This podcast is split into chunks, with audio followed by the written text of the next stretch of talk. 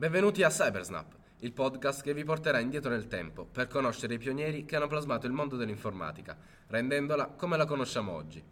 Io sono Nicolò e oggi ci troveremo faccia a faccia con due giganti dell'informatica, Alan Turing e John von Neumann.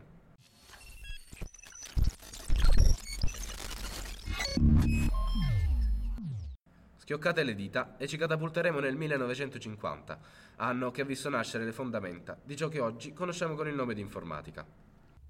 Ci troviamo nell'epoca dei primi calcolatori elettronici. Ho il piacere di presentarvi Alan Turing, uno dei padri fondatori dell'informatica. Benvenuto Alan. Grazie mille Nicolò, è un grande onore essere qui.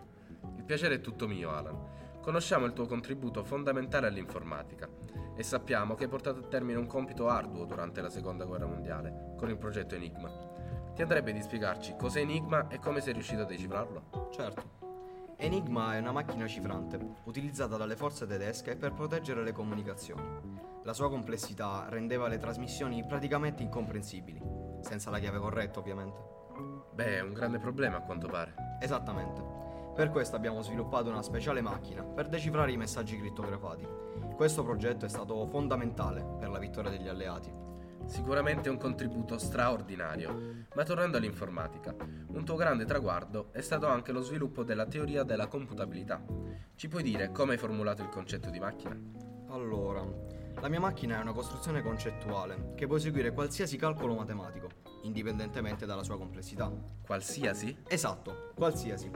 Questo concetto ha dimostrato che ogni calcolo algoritmico può essere eseguito dalla mia macchina, dando il via alla definizione formale di cosa è calcolabile aprendo la strada alla teoria della computabilità.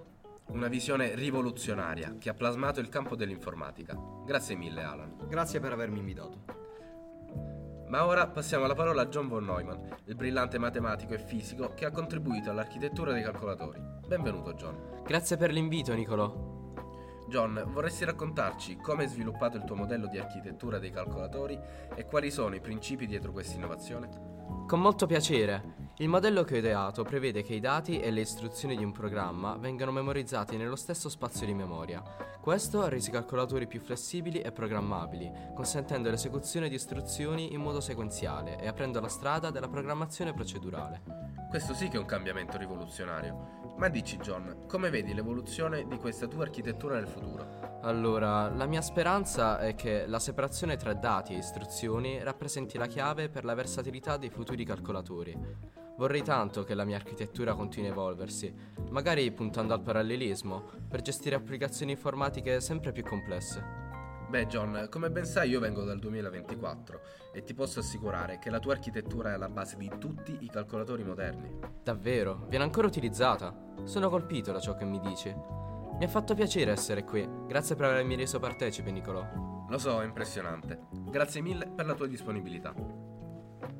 Bene ragazzi, oggi abbiamo avuto l'onore di ascoltare le prospettive uniche dei geni di Alan Turing e John von Neumann giganti che hanno lasciato un'impronta indelebile nell'evoluzione dell'informatica. Mentre Turing ha concentrato le sue attenzioni sulla teoria della computabilità e sulla decifrazione d'enigma, von Neumann invece ha plasmato l'architettura dei calcolatori.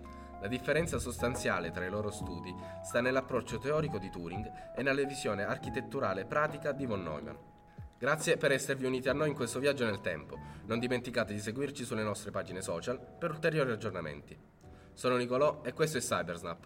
E mi raccomando, non dimenticate di schioccare le dita per tornare nel 2024. Vi saluto e vi aspetto al prossimo viaggio.